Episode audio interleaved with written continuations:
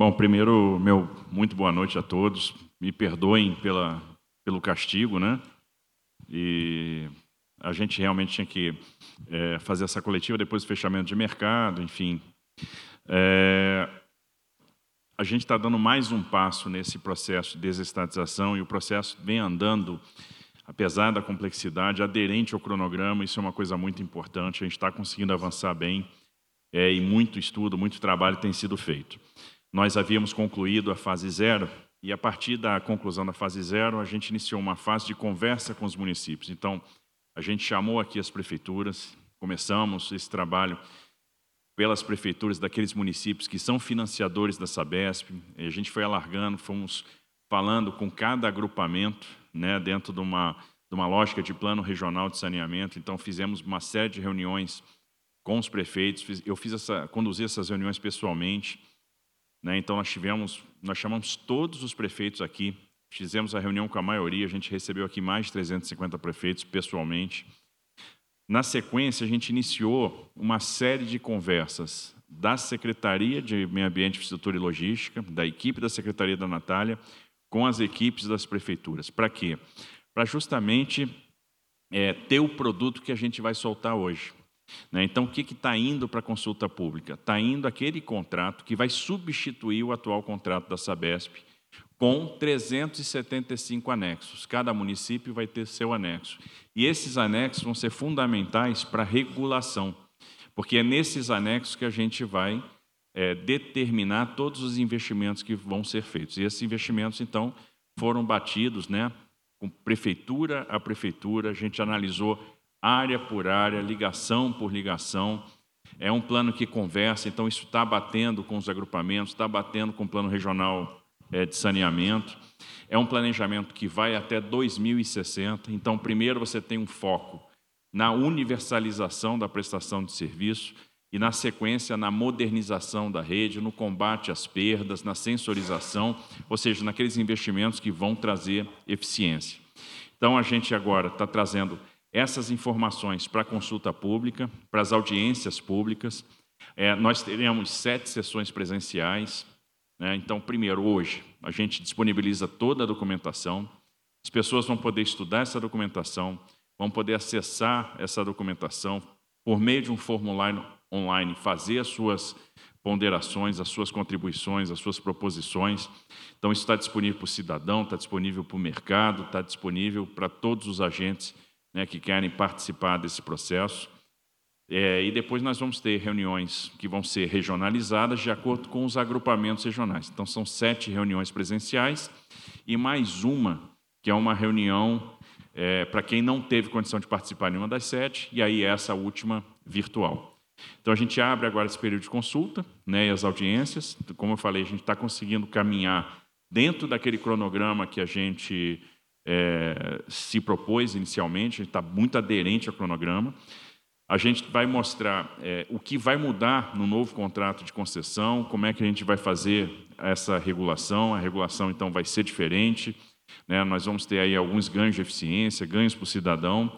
Como que vai funcionar a nova, é, a, a, nova regulação tarifária, que é uma coisa importante, né? e como vão ser os ciclos de revisão.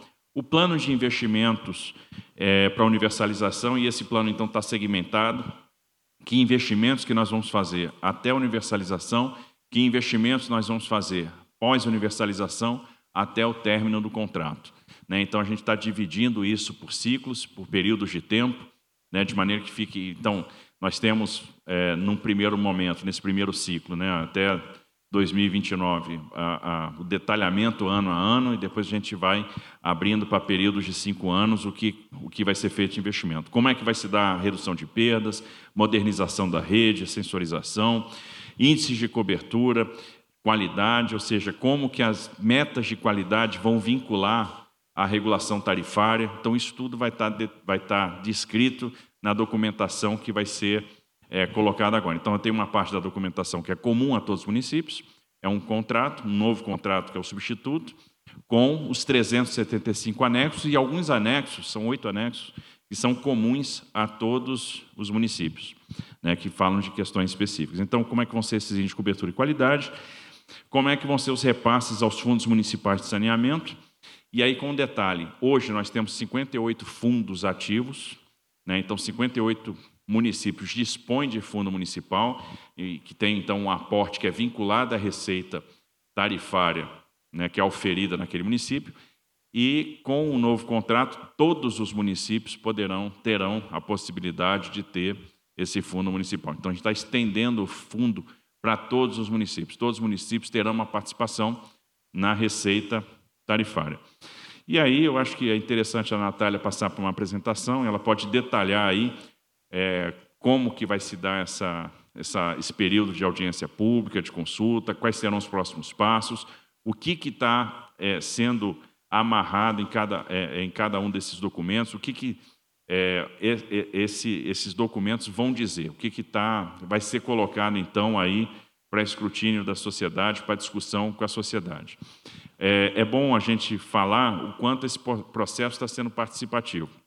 Então, nós tivemos já uma série de, de audiências, a gente é, teve a oportunidade de participar da audiência da Assembleia Legislativa, nós participamos da audiência na Câmara de Vereadores, nós tivemos a reunião com o Tribunal de Contas do município, tivemos a reunião com o Tribunal de Contas do Estado, é, participamos de, de outros debates, conversamos, foram várias rodadas de construção com os municípios, isso é uma coisa importante. Então, primeiro conversando com os prefeitos, depois com as equipes técnicas, fazendo o ajuste fino. Fizemos uma rodada final com, com alguns prefeitos agora nessa reta final. E, enfim, e agora a gente tem a documentação que está sendo enviada também para todas as prefeituras. Então, as prefeituras também vão ter a oportunidade de analisar o seu anexo, verificar se é isso, se a gente acertou, se tem ainda alguma omissão. Porque, observe, nesse desafio de universalizar, a gente vai buscar alcançar aquelas áreas rurais, aquelas áreas irregulares consolidadas, alcançar quem não está alcançado ainda, daí aquele número, né? Nós vamos atender 10 milhões de pessoas que não têm alguns dos serviços prestados pela Sabesp e um milhão de pessoas que estavam fora, que não têm nenhum dos serviços prestados pela Sabesp, nem água, nem coleta, nem tratamento de esgoto. Então é isso que vai acontecer a partir de agora. Né? Nós teremos essa consulta aberta por um período de 30 dias, e aí nós vamos analisar contribuição a contribuição individualmente, para que a gente possa, no final, fechar esse relatório e concluir também esta etapa. Né? Então, vou passar para a Natália para que ela possa é, seguir, fazer a apresentação e falar é, daqueles pontos que são é, mais relevantes, né, que, estão, que são mais importantes aí nessa, nesse desenvolvimento desse processo de desestatização. Bom, boa noite. Pedi para projetar aqui para mim, obrigada fazer alguns destaques aqui, depois a gente abre para perguntas a gente fica à disposição, como a gente tem feito nas outras coletivas e sempre que a gente tem a oportunidade de ter essa discussão com vocês, para a gente é muito importante e isso fortalece essa questão da transparência que a gente sempre tem ressaltado nesse processo que desde o início a gente vem conduzindo. O governador já comentou bem aqui do que a gente vai falar com vocês, algumas informações sobre a consulta, a audiência, alguns avanços, né, alguns pontos que a gente quer destacar aqui com vocês do novo contrato, da regulação, ciclos de revisão, os planos de investimento, seja até 2029, seja até 2060, indicadores de cobertura, qualidade e a questão dos repasses aos fundos em relação ao chamado processo de participação e controle social. Ele é composto tanto da consulta quanto de audiências. Em relação à consulta, a gente fez um site específico para conferir essa transparência que eu comentei, para a gente conseguir dar todas as informações necessárias. Então, vocês vão olhar lá todos os documentos que a gente vem produzindo, e como o governador comentou, muito em conjunto com as prefeituras, em conjunto com a sociedade, e a gente quer ter as contribuições, ter o controle social agora em relação à minuta do contrato. Então, a gente tem um contrato com as cláusulas mais gerais, visando a dar uniformidade, visando a dar mais previsibilidade de uma forma que a gente observe a infraestrutura compartilhada e, nos anexos de cada município, as suas especificidades, as suas particularidades. Então, se vocês olharem o anexo de cada município, vai ter lá o diagnóstico, como é que se encontra a questão de abastecimento, de esgotamento, os desafios, as metas, os indicadores, o acompanhamento, os investimentos obrigatórios que a gente fez com eles junto nessas rodadas que a gente comentou aqui, e também um cronograma referencial até 2060, ano a ano, até 2030, para universalização, 2029, e depois de cinco em cinco anos, como o governador comentou, tanto da parte financeira, econômica financeira, quanto da parte física. Então, vão ter lá 375 anexos técnicos, mais anexos que se aplicam a todos, que a gente achou também importante colocar para dar previsibilidade, considerando que é um contrato longo, considerando que é um contrato com valor vultoso. E aí a gente tem o modelo regulatório, tem a formação da tarifa inicial, tem a questão dos certificadores e auditores independentes, tem lá os fatores de desempenho e uma série de informações que a gente achou importante colocar, é, deixar bem delineado no contrato para dar essa previsibilidade que a gente está falando. Além disso, o Conselho Deliberativo do Regimento da URAI, o conselho que vai, é, ele vai deliberar por esses instrumentos, né, lembrando que os poderes concedentes continuam com o Estado e município quando em região metropolitana, aglomeração urbana e microrregião, o município, quando tiver fora, é o poder concedente, a URAI é representante desses poderes concedentes, e também o Plano Regional de Saneamento, que vai observar os agrupamentos que a gente vai comentar daqui a pouco. Oito audiências públicas a gente vai fazer, vamos começar na semana que vem, tá? aqui em São Paulo. Elas também seguem critérios técnicos objetivos que vão ser observados dos agrupamentos, tanto no contrato quanto no regimento em relação aos comitês técnicos, quanto na subdivisão do plano regional, se vocês observarem. Então, a gente vai fazer sete presenciais, observando essa cidade sede, esse agrupamento que a gente comentou, e uma virtual ao fim para garantir que todo mundo que entender necessário, que quiser contribuir, entre, contribua. Isso é um processo, de fato, para a gente aprimorar tudo que a gente vem fazendo até agora. Apenas para destacar aqui alguns aspectos, e aí a gente pode detalhar melhor depois nas perguntas e sempre que necessário nesse processo que a gente está fazendo. Hoje a gente não tem penalidades muito bem definidas em relação às metas quando elas não são atingidas. O que a gente está fazendo é um sistema de penalidades bem definido, bem delineado, seja no que a gente chama de comando e controle, que é uma gradação de penalidades, multas, por exemplo, então vocês vão ver um anexo lá específico para isso, seja em relação à questão financeira, que a gente fala penalidade financeira que abate na tarifa. O que, que isso quer dizer? Uma vez que eu não fiz um Investimento que é obrigatório, a concessionária, a Sabesp não fez, além da multa, além de uma advertência, além da sanção, ela também tem um abatimento na tarifa. Isso é uma regulação por incentivo, isso é muito bom para a gente ter alinhamento de interesses. Tanto em relação às metas de cobertura, que significam as metas para universalização, quanto em relação à questão de qualidade. Então, por exemplo, hoje a gente não tem um indicador para a qualidade do esgoto. A gente está acrescentando um indicador para a qualidade do esgoto. Isso é muito importante para a despoluição, para tudo que a gente vem falando no Integra Tietê, por exemplo, para os nossos cursos d'água, para a gente ter mais disponibilidade. E isso a gente está espelhando aqui também quando a gente fala de acrescentar um indicador de qualidade de esgoto dentro do fator de qualidade, que, uma vez descumprido, além da sanção, você tem um abatimento na tarifa. Tá? Então, a gente está fazendo do, duas formas aqui de regulação, uma de sanção, a outra por incentivos. Nessa lógica de transparência, de melhoria de gestão, a gente colocou lá como obrigação também esse painel de acompanhamento. Isso vai ser feito seja por município, seja por agrupamento, seja pela URAI, de uma forma georreferenciada, de forma que a gente acompanhe os indicadores, as metas, que a gente tenha informações a fiscalizar e regular melhor os nossos serviços, prestar um serviço de melhor qualidade. Uma coisa que a gente discutiu bastante com os prefeitos, que eles nos trouxeram a título de melhoria, de acrescentar no contrato, foi a questão da pavimentação. Então, a gente, dentro da parte de qualidade, a gente acrescentou um indicador que olha a qualidade do pavimento. Então, ele vai olhar duas coisas: tempo de reposição e qualidade. Uma vez descumprido, além da questão da sanção, você também tem um rebatimento na tarifa, mesma lógica que eu comentei em relação aos outros. Tarifa. A gente já comentou um pouco sobre essa questão da tarifa. Hoje, se você continuar com a Sabesp enquanto estatal, a tarifa vai aumentar no plano de 56 bi até 2033. Quando a gente cria o fundo por meio da lei, fala que no mínimo 30% vai para ele e os dividendos do Estado, que continua na empresa com uma porcentagem menor, também.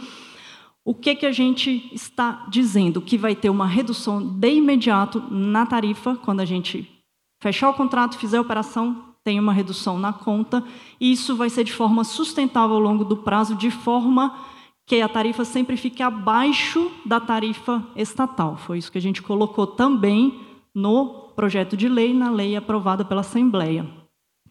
Em relação à cobertura dos serviços, hoje a gente tem área urbana formal, a gente está falando em acrescentar também informal consolidada e rural. Isso é uma obrigatoriedade do novo marco de saneamento e isso também vai ao encontro de saúde, de qualidade de vida, de algo que o Estado, junto com os municípios, tem que fazer para a sociedade para levar saneamento a quem hoje não tem.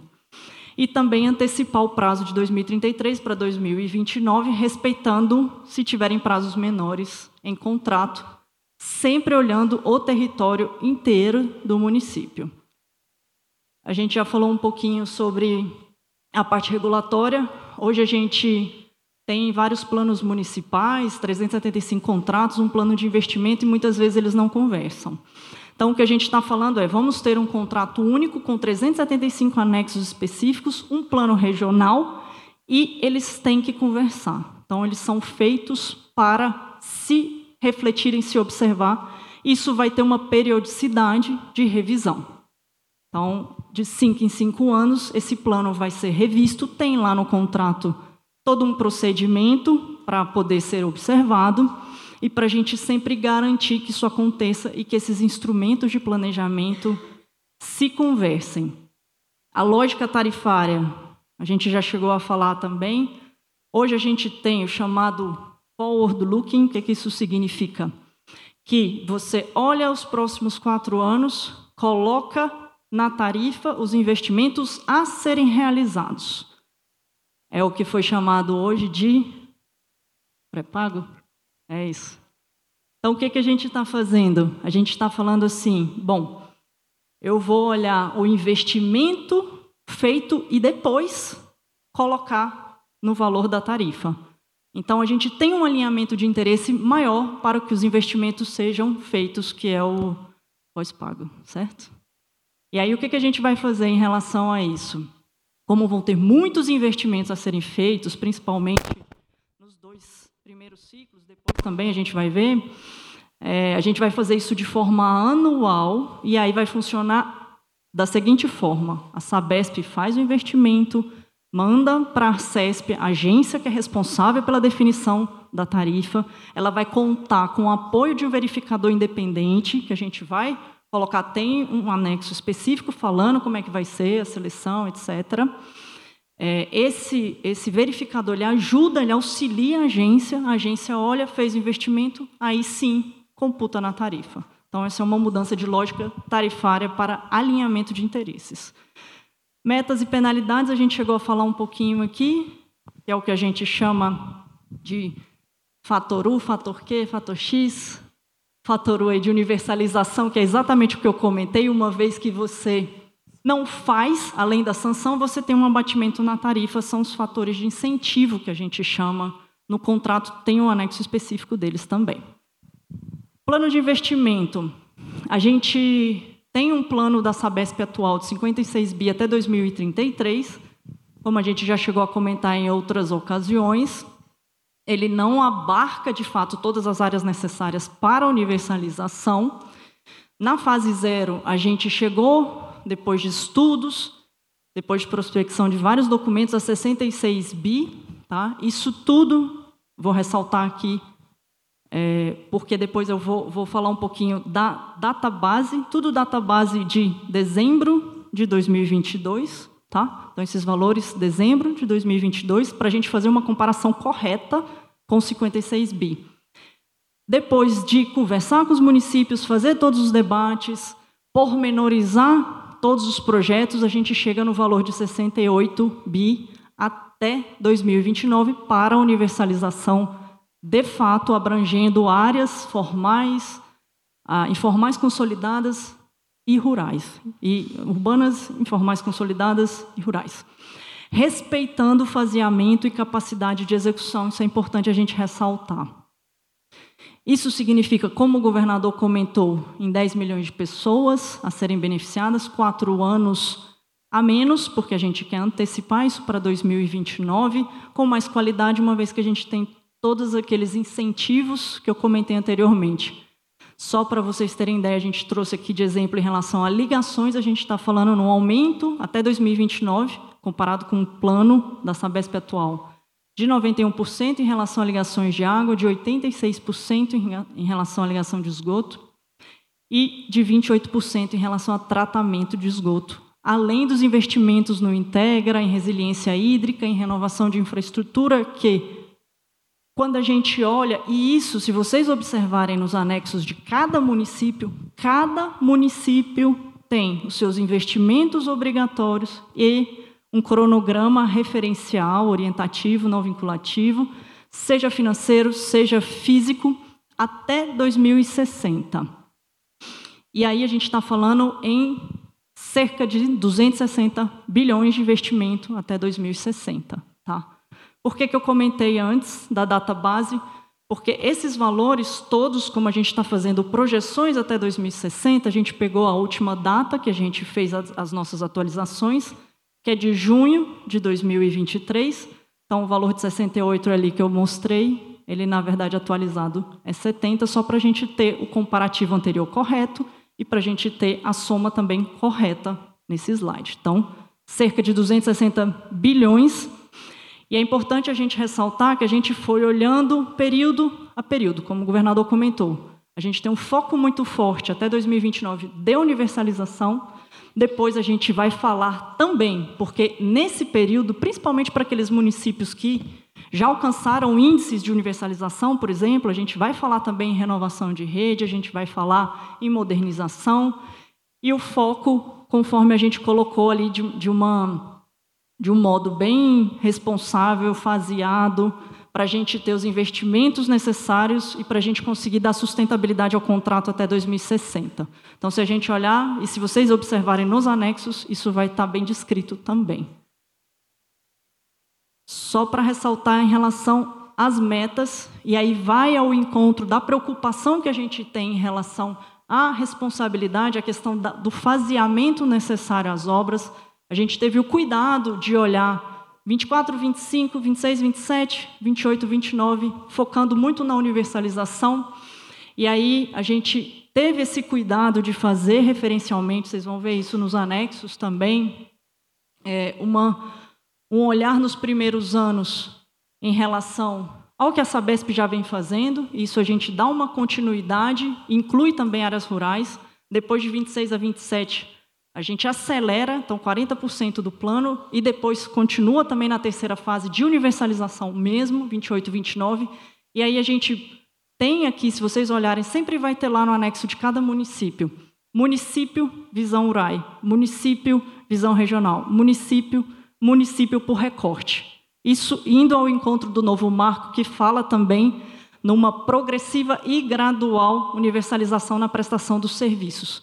Por que, que a gente fez isso? Para ter o cuidado de ter esse faseamento, para ter o cuidado de ter o olhar sempre do município e também focando naquela questão dos fatores, das penalidades financeiras, de uma forma macro até o micro. Então a gente teve esse cuidado.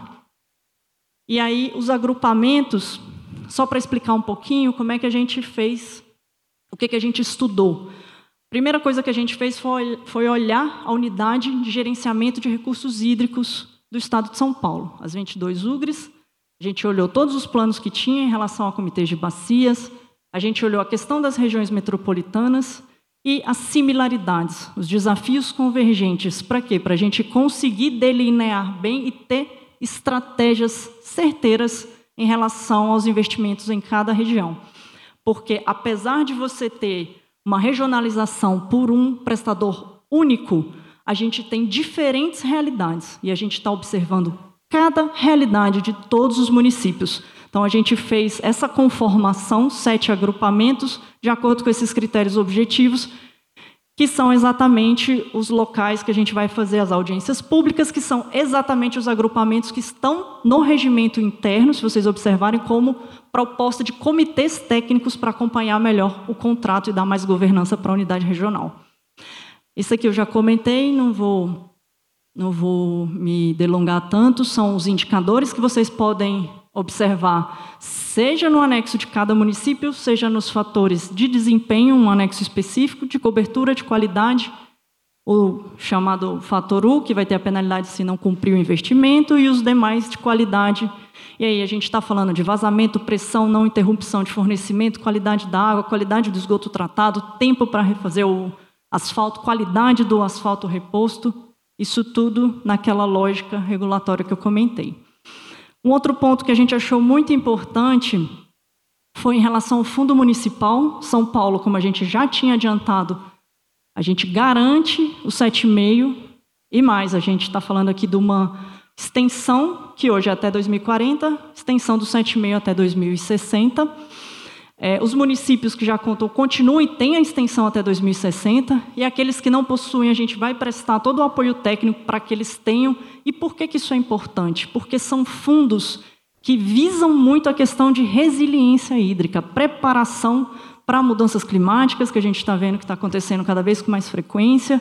E aí a gente está falando de recursos que podem ser destinados a limpeza, canalização, drenagem, habitação popular, a parte de meio ambiente, eles têm que ser, têm que ser destinados para uma dessas finalidades. Por quê? Porque a gente tá, está preocupado com os quatro componentes do saneamento básico. Isso envolve a drenagem, isso envolve se preparar para a resiliência hídrica, para a gente ser mais sustentável a longo prazo. Próximos passos aqui para compartilhar com vocês. A gente deu início à consulta pública hoje, então a gente está prevendo 30 dias com aquelas audiências. Depois a gente vai fazer, como em todas as consultas, um relatório, e aí vamos divulgar o relatório de contribuições, do que foi aceito, das considerações, das explicações. É, devemos chamar em abril a reunião da URAI, depois da gente ter feito isso tudo, depois de todo o processo, de todos os diálogos com os municípios, e o foco, como a gente sempre falou, é fazer a operação, o processo em meados desse ano. A gente teria ali a primeira tarifa reduzida, de fato, com foco no vulnerável, no segundo semestre. É, como a gente sempre comentou, seguindo estritamente o cronograma que a gente estabeleceu e que a gente vem perseguindo junto com os municípios, junto com a sociedade e agora com esse controle social que a gente colocou e que a gente está debatendo aqui para vocês, vocês. É isso, a gente fica à disposição. Muito obrigada. Pessoal, essa apresentação a gente vai disponibilizar ao fim da, da coletiva, então só procurar a Regina, procurar a gente passa para vocês, tá bom? Então vamos abrir a coletiva aqui com a Thais Irata do Valor. Pessoal, é, eu queria entender melhor os 260. É, primeiro, eu queria saber se vocês poderiam detalhar um pouco melhor, por exemplo, desses 260, quanto que vai para a capital, quais são as cidades que mais vão receber recursos. É, também queria entender, porque é um cronograma referencial, esse que vocês mostraram agora, né, que mostra fase a fase o, o que eu entendo que significa que pode mudar e que não é, é, necessariamente vai acontecer. Agora, até 2029, que é a meta de universalização que vocês estão colocando, é obrigatório, né? Queria conferir isso. E só uma última pergunta, também queria saber é, se vocês já têm aí uma previsão de redução de tarifas e quando que vai ser esse subsídio necessário para garantir a curva abaixo da, da estatal. Obrigada. Bom, vamos lá. Se vocês observarem nos anexos de cada município, a gente fez, a gente teve a preocupação de colocar metas, indicadores, investimentos obrigatórios nesse cronograma referencial. Tá? Por que, que a gente teve a preocupação de fazer essas três coisas? Para você cumprir as metas, os indicadores, e aí você tem lá metas de cobertura, tem metas de qualidade, etc. Para você cumprir a universalização até 2029, você precisa fazer os investimentos. A gente, além disso, teve a preocupação de, junto com os municípios, entender aonde que estavam os gargalos, o que, que a gente precisaria deixar explícito, e daí foi essa lógica de colocar os investimentos obrigatórios. E isso foi um aprendizado também. Se a gente olhar a fase zero, dos benchmarkings que a gente fez em relação a outros lugares, a gente aprendeu que era importante, por exemplo, a discussão que está tendo na Inglaterra. Eles focavam muito em metas, não colocaram tantos investimentos. Então, a gente achou importante cravar lá determinados investimentos obrigatórios. Além disso, que são os 68 bi até 2029, Dentro desse, se você olhar lá os investimentos obrigatórios, vai ter investimento, por exemplo, relacionado a atendimento a crescimento vegetativo, programa de redução de perdas. Isso vai além também, além da universalização. Por quê? Porque tem municípios que a gente tem que observar, para além da universalização, a questão de renovação de rede. Então, a gente vê, por exemplo, os problemas em São José dos Campos, Santos, a gente precisa fazer renovação de rede, aqui em São Paulo também. Então, a gente está olhando a especificidade de cada local, inclusive citando zonas, citando distritos, citando bairros, vendo isso município a município. São Paulo, município de São Paulo, a gente está falando em 84 bi até 2060. Tá? Então, é um, é um crescimento expressivo em relação aos investimentos. Se você olhar lá o que tem na lei de 13%, que tem no contrato, é muito mais tanto até 2029 quanto até 2060. Só para citar um exemplo de 19 bi. 19 bi do 68, exato. 19 bi. 19 bi do 68, 84 dos 260 até 2060, tá? E de fato, a gente está falando de 12 milhões de pessoas né, uma, uma capital que a gente tem que olhar para além da universalização, para além de incluir pessoas que hoje estão fora na questão de renovação, de automação, de sistema de, de, de, é, de IoT, de sustentabilidade. Meu Deus, estou falando aqui. Tá, então a gente tem que olhar uma série de investimentos que a gente foi colocando lá no anexo de São Paulo e nos outros anexos também. Tá, então a gente teve essa preocupação. Metas, investimentos obrigatórios, cronograma referencial é, vincul, é, não vinculativo. Isso é comum a gente fazer em concessão, tá? A gente em contratos de concessão. A gente não está falando aqui de um contrato de obra, né? Óbvio que tem obra dentro do contrato de concessão, mas normalmente a gente faz essa referência e por quê? Porque a gente tem que ter o cuidado também de não amarrar tecnologias que podem mudar ao longo do tempo. Então, quando a gente fala, por exemplo, quero melhorar, preciso melhorar a resiliência hídrica na Baixada Santista, exemplo. Eu não necessariamente preciso amarrar a tecnologia, mas eu preciso colocar, e vocês vão ver lá no investimento obrigatório, a melhoria da resiliência hídrica. A tecnologia que vai ser feita depende do tempo, depende do momento. Quando a gente amarra, a gente pode gerar uma ineficiência no processo. Então, por isso que a gente teve o cuidado de fazer dessa forma. É, quando a gente fechar esse valor, obter as contribuições da sociedade, de fato ver esse valor, seja até 2029, seja até 2060, que a gente está colocando para o escrutínio público, a gente vai é, saber exatamente o valor da redução e o valor da participação do Estado. Tá? Aí o que, que vai acontecer?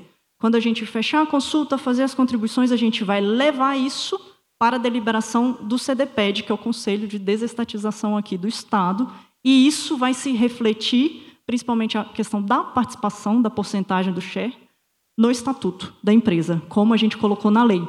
Tá? Então, a gente está fazendo tudo de uma forma bem faseada para a gente, de fato, ter todos os valores certos, passados já por controle social, para depois a gente ir colocando, seja no estatuto, seja no contrato, seja para a deliberação do URAI, em cada ambiente que é o mais correto. Tá bom?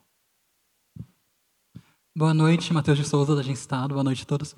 É, a minha pergunta era com relação à Câmara Municipal, governador, que teve uma resistência né, da Câmara Municipal, se essa situação está pacificada, já aqui em São Paulo especificamente, e também quando se houve em 375 anexos, como é que é essa questão? Porque quando eu ouço, me parece um meio caótico, assim, vários adendos a, uma, a um contrato. Não, vamos lá. Parece caótico, mas não é. é. porque, no final, é, esses anexos foram construídos com os municípios. Então, observe que tem uma coerência entre planejamento, então, entre plano regional, agrupamento, é, os planos municipais. Então, a gente procurou condensar isso, agrupar isso tudo, e nós construímos os anexos com os municípios. Como cada município tem um contrato e esses contratos serão substituídos por um único contrato, cada município passa a ter o seu anexo. E esse anexo foi construído a várias mãos. Nós construímos com os municípios. Então, é, de certa forma, tudo que está indo para a consulta já foi construído com os próprios municípios. E aí eu, eu diria que a consulta agora vai nos proporcionar um ajuste fino.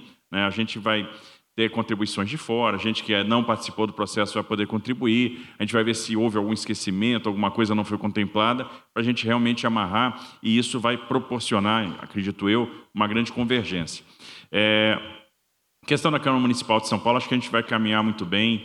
É, os vereadores tinham considerações, estão fazendo essas considerações, a gente tem feito conversas com a equipe, com a equipe da Câmara de Vereadores, né, que, que vai né, dar o suporte é, para a comissão que lá foi instalada.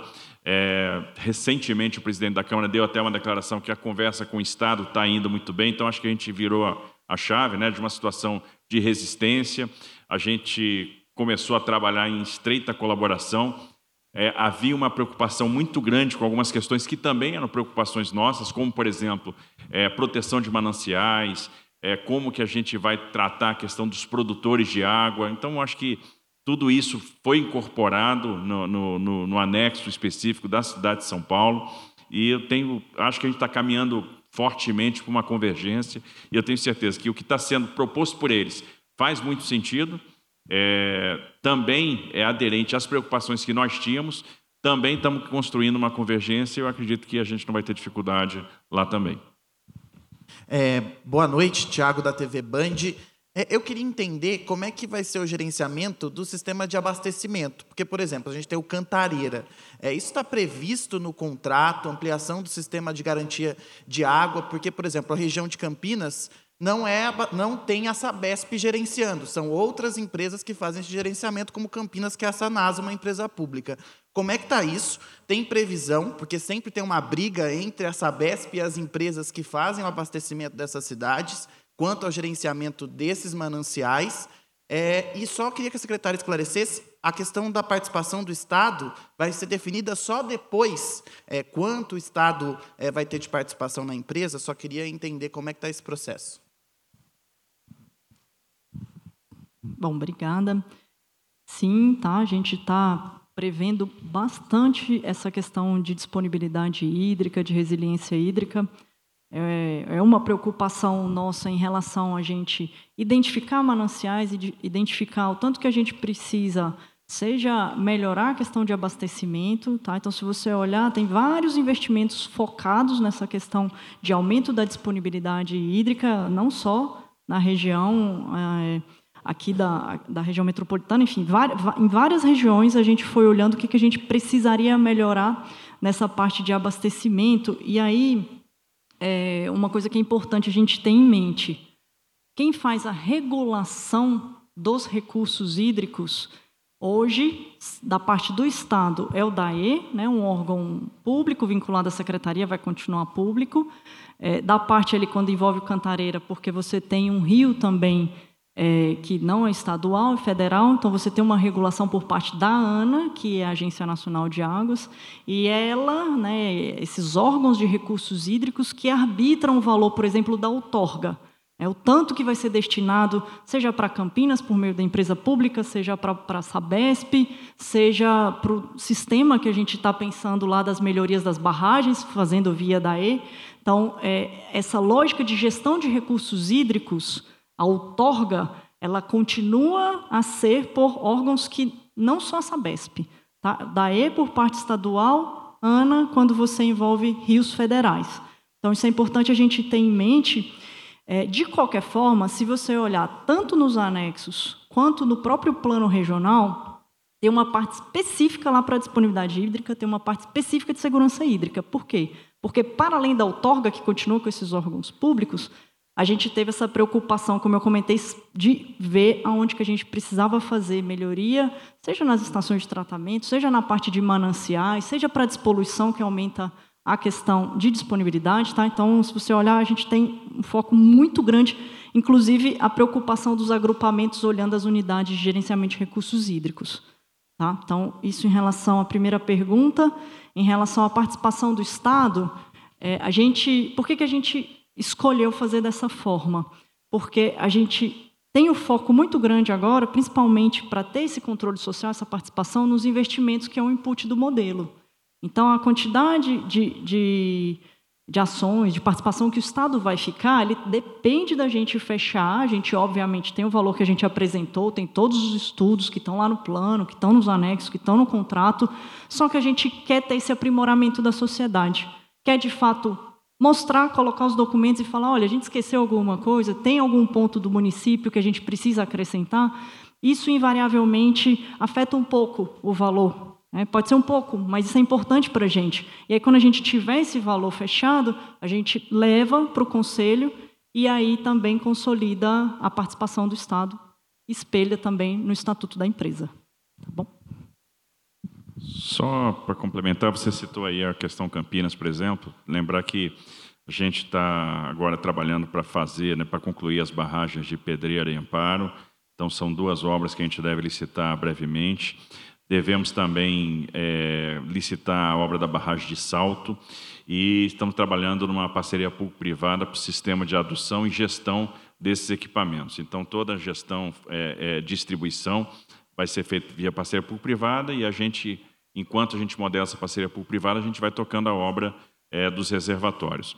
É, além disso, a gente não pode esquecer que a gente está falando aqui da URAI, abrangida pela Sabesp, mas nós temos as outras URAIs de São Paulo, os outros municípios, né, que não os 375 abrangidos, e a ideia é modelar é, concessões para os municípios via Universaliza SP. Então, Universaliza SP é um programa também que tem por objetivo fazer a universalização. A gente está muito focado nessa questão da universalização, a desestatização da Sabesp não é o único instrumento para isso, e a ideia é fazer esse agrupamento de municípios para que a gente possa aproveitar os benefícios da infraestrutura compartilhada, aproveitar a sinergia, a localização de municípios numa mesma bacia para modelar sistemas de é, é, concessão dos serviços né, de, de água e esgoto nesses municípios universaliza, e isso também vai concorrer para o aumento da disponibilidade hídrica no estado como um todo. Boa noite. É, Nicolas, do Jornal Globo. Secretária, eu gostaria de voltar na questão da redução da tarifa. Eu entendi na sua resposta anterior que é, alguns pontos ainda vão ser definidos, né, como o tamanho do aporte que o Estado precisará fazer nesse fundo que vai bancar a, essa redução. Mas gostaria de saber se já existe é, pelo menos uma estimativa de número de pessoas que vão ser beneficiadas por essa redução imediata. Qual é esse longo prazo pensado é, no momento?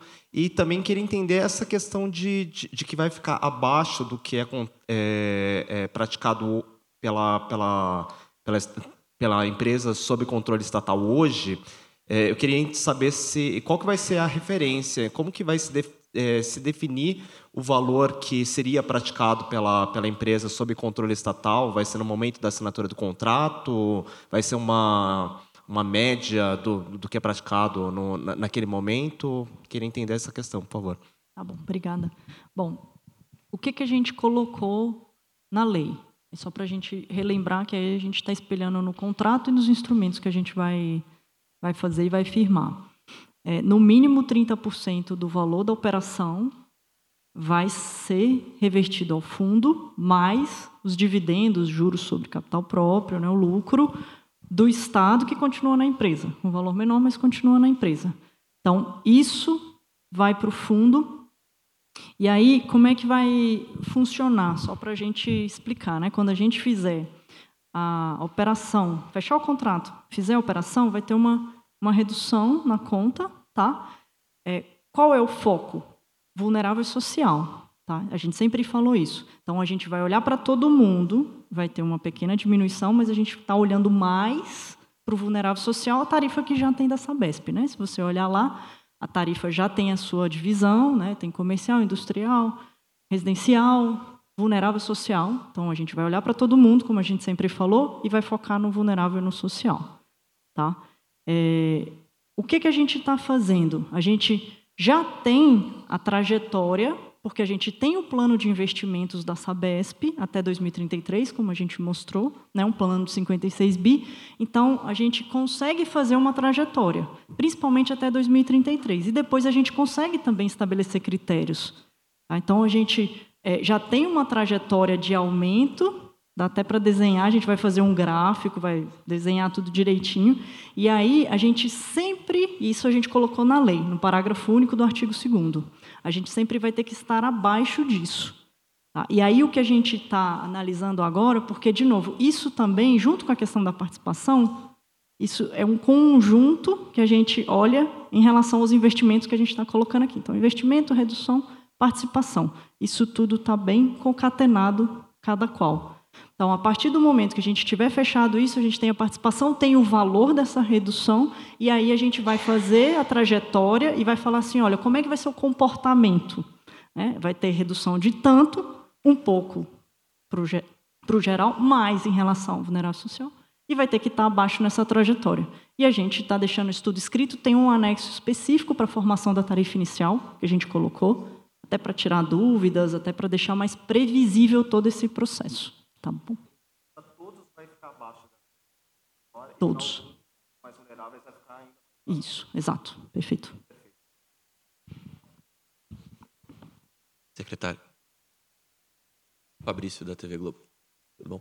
Queria só entender uma questão de conceito. Quando a gente fala de universalização, é, antes do marco era razoavelmente fácil a gente entender que a gente estava falando de cidade formal.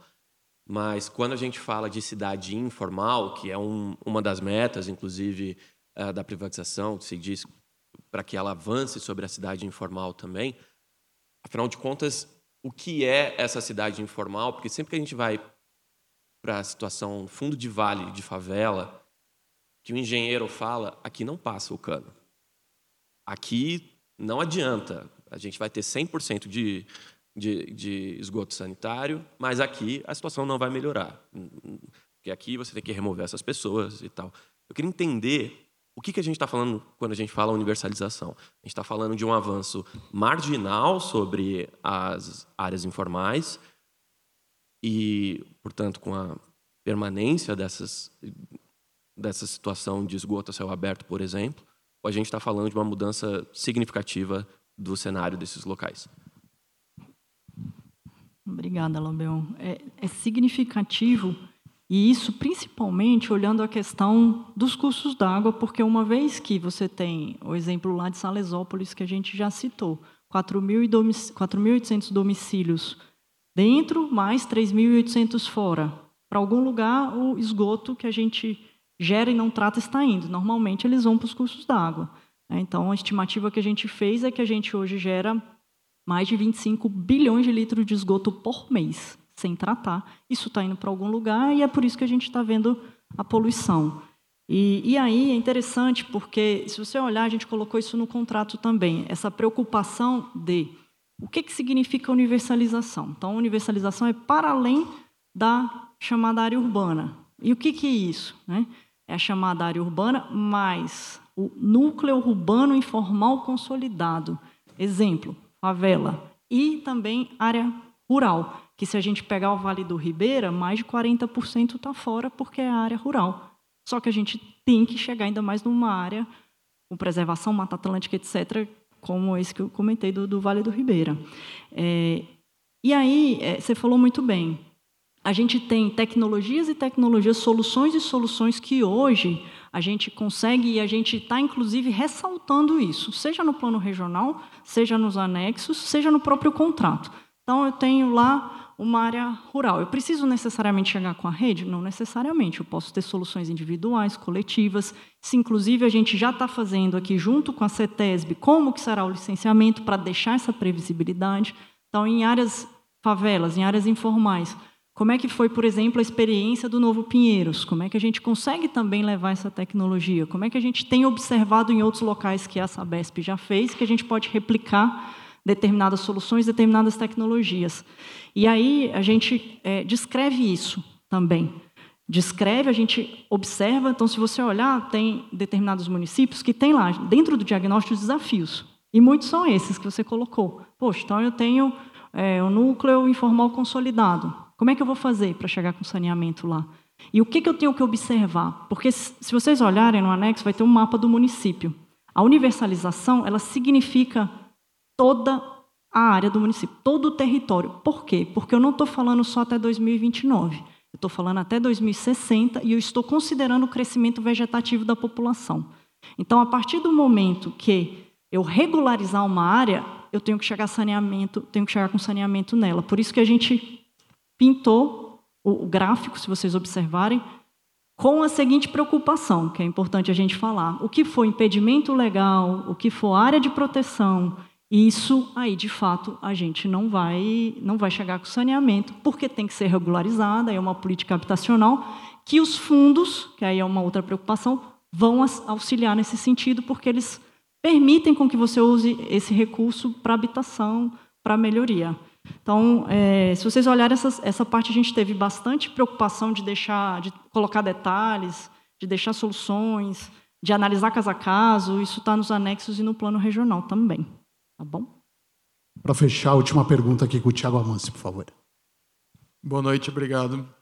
É, eu entendo que, o, que a oferta de ações deve acontecer só na metade do ano, mas hoje o valor econômico traz alguns detalhes do que é, vocês estariam estudando, e eles dizem que teriam um acionista de referência com 15% das ações, que não pode vender essas ações nos próximos cinco anos, depois vocês ofertariam em bolsa.